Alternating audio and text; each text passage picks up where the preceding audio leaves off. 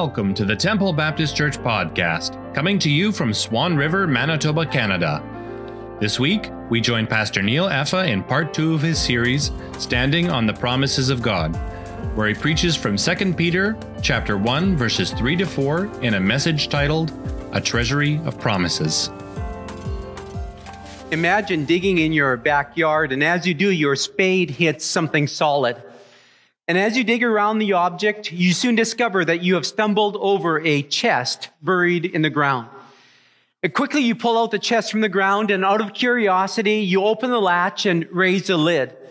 And to your amazement, it is full of gold coins, millions of millions of dollars worth. What would you do? Would you get the coins appraised? Would you seek out a buyer for the coins? Would you cash them in at the bank? Or would you close the lid, place the treasure chest back in the ground, and cover it up with dirt? I think it's a no brainer.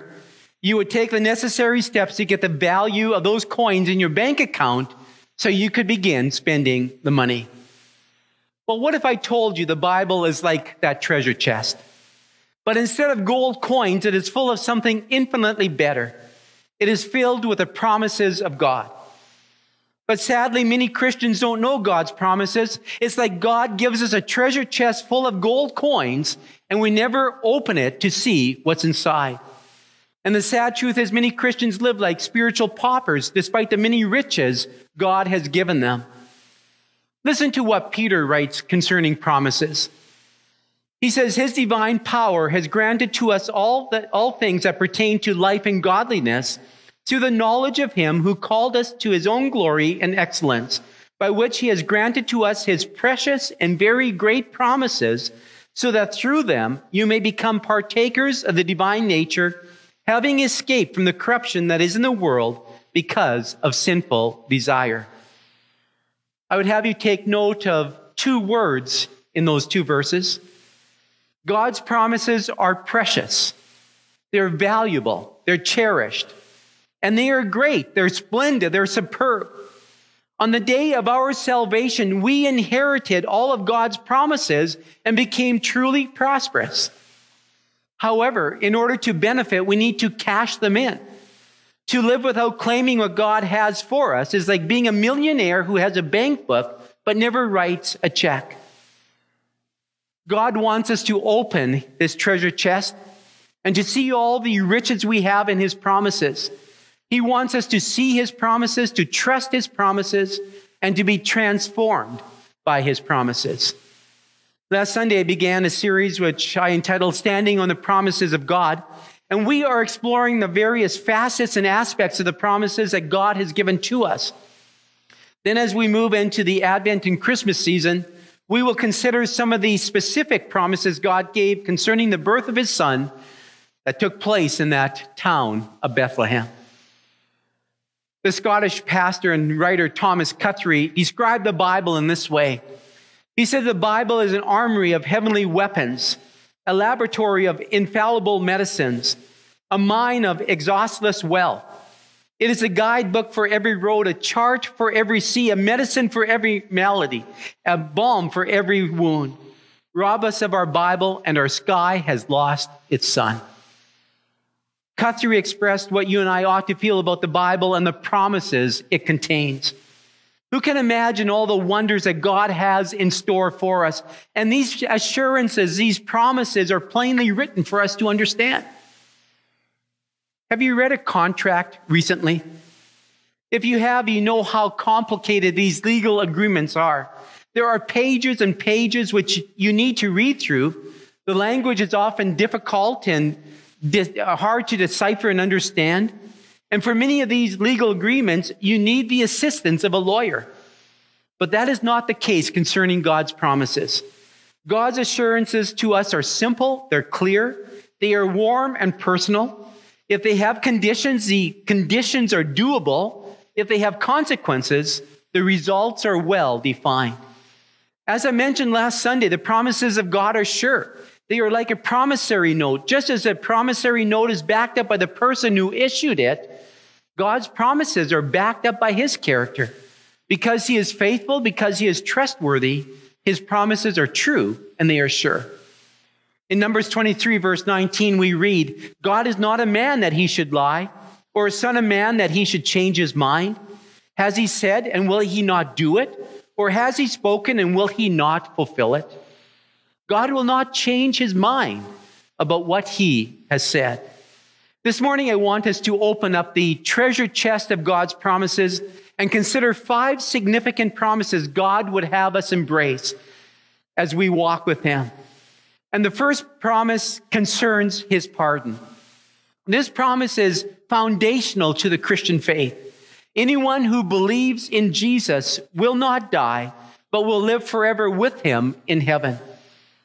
Sin is so real, and so is our guilt before God. And one of the worst things we can do is deny this or pretend it isn't true. But the Bible says, For all have sinned and fall short of the glory of God. But an even worse thing is to turn our back on God, on God's offer of forgiveness and salvation. And we can do this by denying it or refusing it, of course, but we can also do it by doubting God's promises to forgive us when we truly repent and put our faith and trust in Jesus Christ. But God's promises to forgive us is clear, and He does not lie. The Bible says if we confess our sins, He is faithful and just and will forgive us our sins and purify us from all unrighteousness.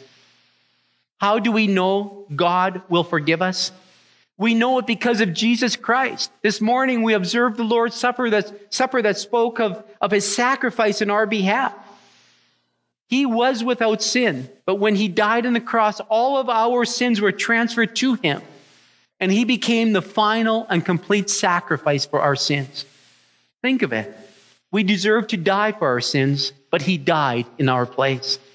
Therefore, we can embrace the promise of John 3:16, for God so loved the world that he gave his only son that whoever believes in him should not perish, but have eternal life. For God did not send his son into the world to condemn the world, but in order that the world might be saved through him. Whoever believes in him is not condemned, but whoever does not believe is condemned already because he has not believed in the name of the only Son of God. Whoever calls upon the name of the Lord shall be saved. It's a promise that God has given to us. God decided in advance to adopt us into his own family by bringing us to himself through Jesus Christ. This is what he wanted to do, and it gave him great pleasure to do it. And to all who believe him and accept him, he gives a right to become his children, the children of God. This means that anyone who belongs to Christ has become a new person. The old life is gone, and the new life has begun. So, as we dig through the treasure chest of God's promises, we discover the promise of his pardon. But we also discover the promise of his presence. One of the greatest promises of the Bible is the last one Jesus gave after his resurrection and prior to his return to heaven. He told his disciples, And behold, I am with you always to the end of the age. I want you to notice that Jesus didn't say, I'm with you sometimes, nor did he say, I'm there most of the time. He said, I am with you always. So whether you are depressed or happy, angry or joyful, confused, hungry or full, sick or well, or penniless or with money in your pocket, Jesus is still with you. No matter what's going on in your life, He is close to you. You and I know what it's like to have a friend who sticks close to us regardless of what we're going through. But it's even better to have someone unfazed by the darkness that is around us when we walk through those dark valleys. Even in the midst of the darkness, Christ will be our shelter and our joy. Listen to what the psalmist wrote in Psalm 139 as he reflected upon the attributes of God. He said, Where shall I go from your spirit? Or where shall I flee from your presence? If I ascend to heaven, you are there. If I make my bed in Sheol, you are there. If I take the wings of the morning and dwell in the uttermost parts of the sea, even there your hand shall lead me and your right hand shall hold me. If I say, Surely the darkness shall cover me and the light about me be dark, even the darkness is not dark to you. The night is bright as a day for darkness is as light with you. You and I do not walk alone. during the time that we spend upon this earth. We have the promise of a loving God who says, I will never leave you, nor will I forsake you. And so the treasure chest of God's word contains the promise of his pardon, the promise of his presence, but it also holds a promise of his provision for all of our needs. Since God is concerned for each of us as his redeemed children, the Apostle Paul assures us that this concern certainly extends to our basic daily needs, not our greeds, but our needs. Listen to what the Apostle Paul wrote And my God will supply every need of yours according to his riches and glory in Christ Jesus. Now, you and I need to remember that this promise was made in connection with the financial support the Philippians had sent to Paul for his missionary ministry. Paul was then assuring them that their giving would never be their lack. They would never have to fear their financial generosity for the advancement of the gospel would result in their basic needs not being met. God would supply their needs, and the reason for his supply was nothing less than his riches and glory by Christ Jesus. And so Paul assured these believers who, who gave sacrificially for his mission ministry, he assured them that God would provide their every need. Jesus gave an exhortation against anxiety regarding our daily needs. In Matthew chapter 6, verses 25 to 34, he focuses on the fact of God's personal care for us. And three times in that passage, he says, Do not be anxious. And five times, he, there are questions asked that are designed to show the foolishness of anxiety. So I want you to listen to what Jesus said. Therefore, I tell you, do not be anxious about your life, what you will eat or what you will drink, nor about your body, what you will put on. Is not life more than food and the body more than clothing? Look at the birds of the air. They neither sow nor reap nor gather into barns, and yet your heavenly Father feeds them. Are you not of more value than they? And which of you, by being anxious, can add a single hour to his span of life? And why are you anxious about clothing? Consider the lilies of the field, how they grow. They neither toil nor spin. Yet I tell you, even Solomon in all his glory was not arrayed like one of these. But if God so clothes the grass of the field, which today is alive and tomorrow is thrown into the oven, will he not much more clothe you, O you of little faith?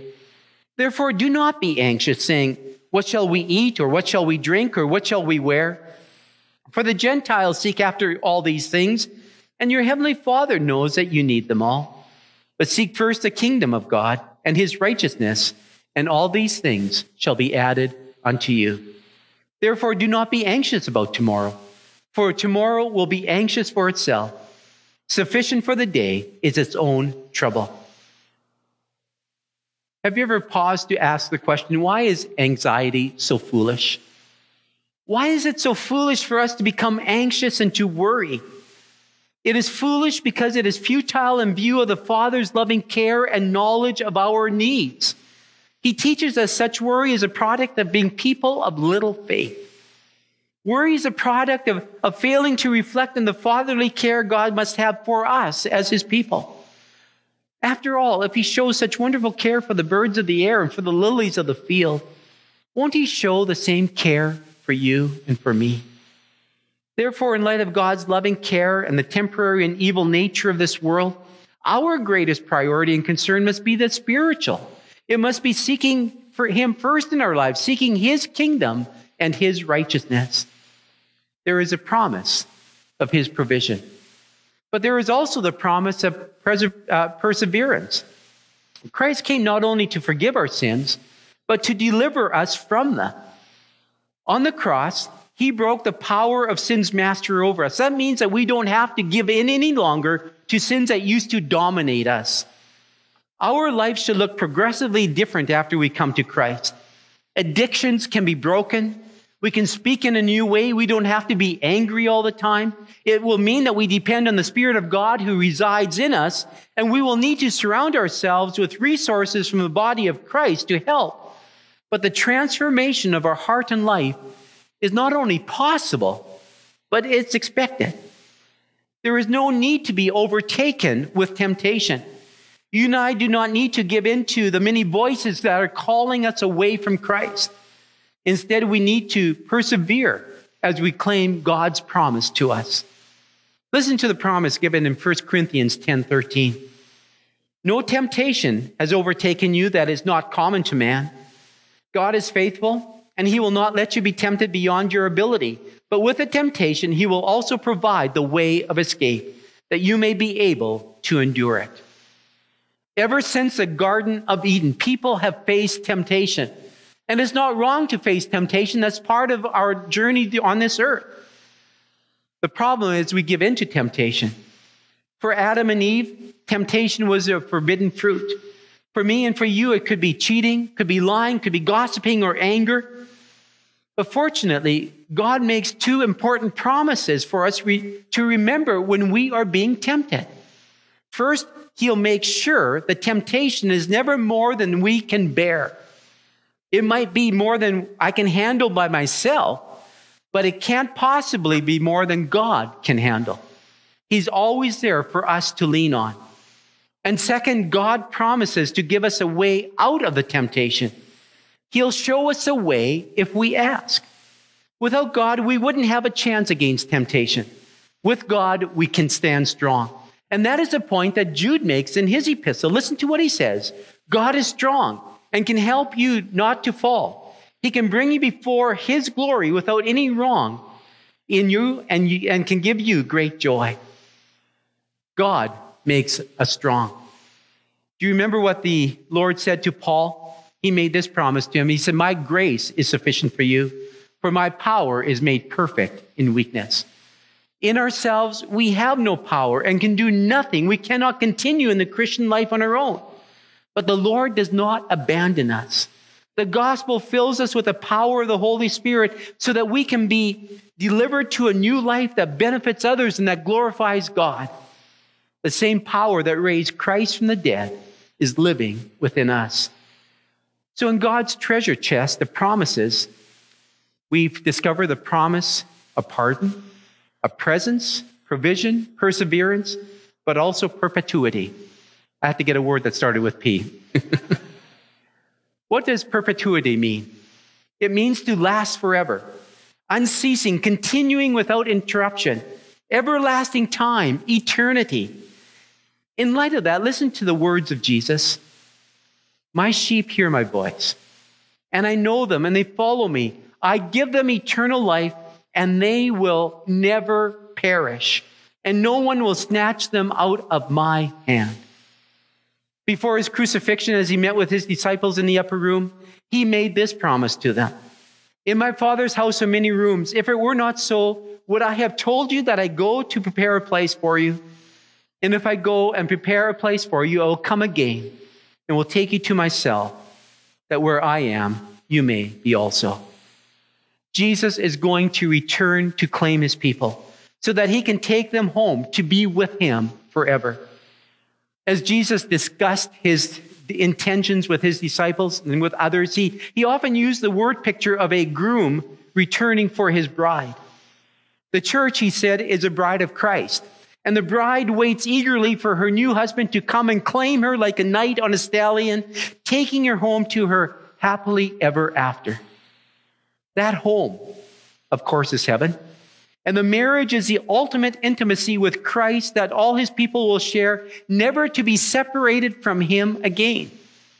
He will arrive for us in the sky, just as he left when he ascended to heaven. And according to 1 Thessalonians chapter 4, he will break through the clouds with a great shout, with the voice of the archangel. A trumpet will sound, and those of his children who have passed away will rise to meet him in the air then his living followers will join them, and all of them will return to live with Christ forever. These are only five promises found in that treasure chest of promises from God. There are so many more precious and great promises in that treasure chest. God, our God of promise, has made a ton of them to us, his children.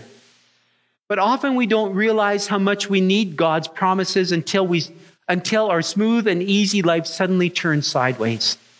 It's then when life throws us a, a curveball that we need to dig into God's treasure chest of promises and get something to wrap our faith around to ground us in. But wouldn't it be wonderful if we read and claimed God's promise one day and received the answer to it the next day?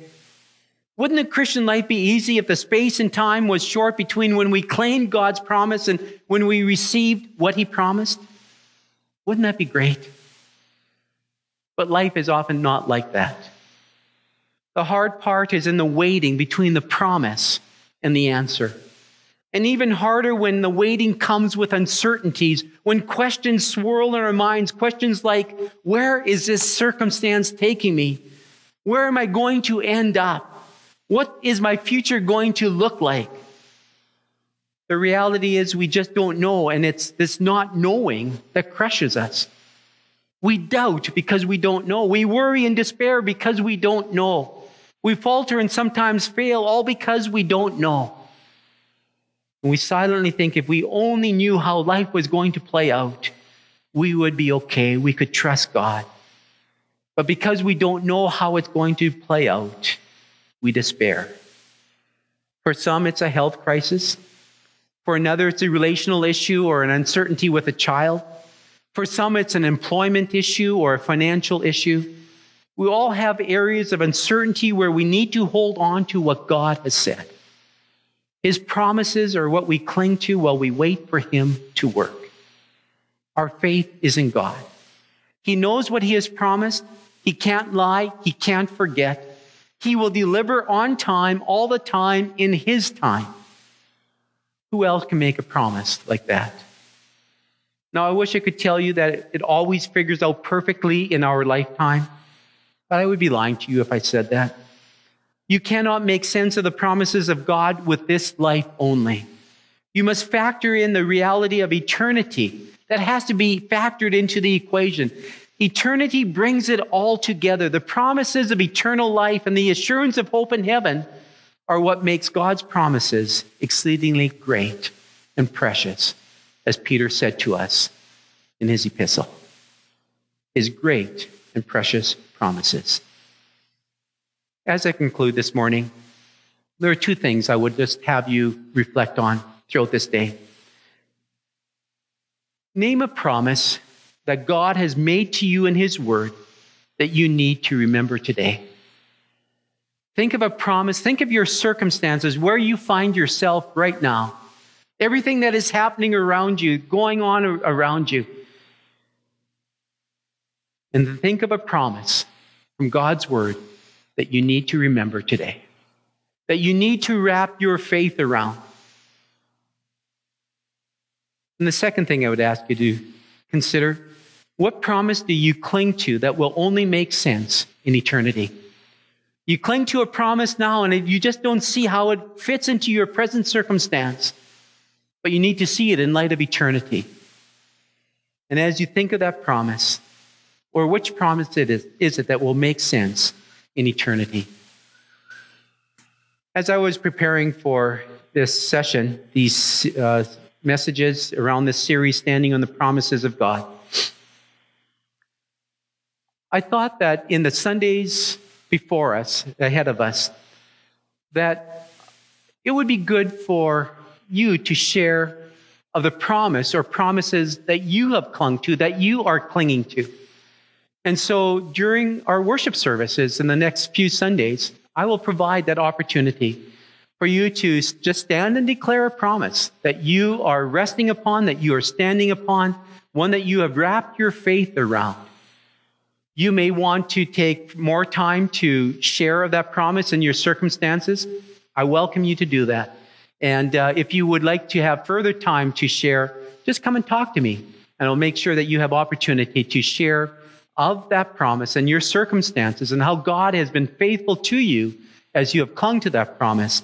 Uh, I'll make sure that you have opportunity to do that in the worship service. But I would have you reflect upon a promise or promises that you are presently clinging to in your particular in this particular season of your life. I want to conclude with this story. Linda Knox was in her 80s when she died of malnutrition in her Chicago apartment. Apparently, she'd lost her sight and her mind had failed.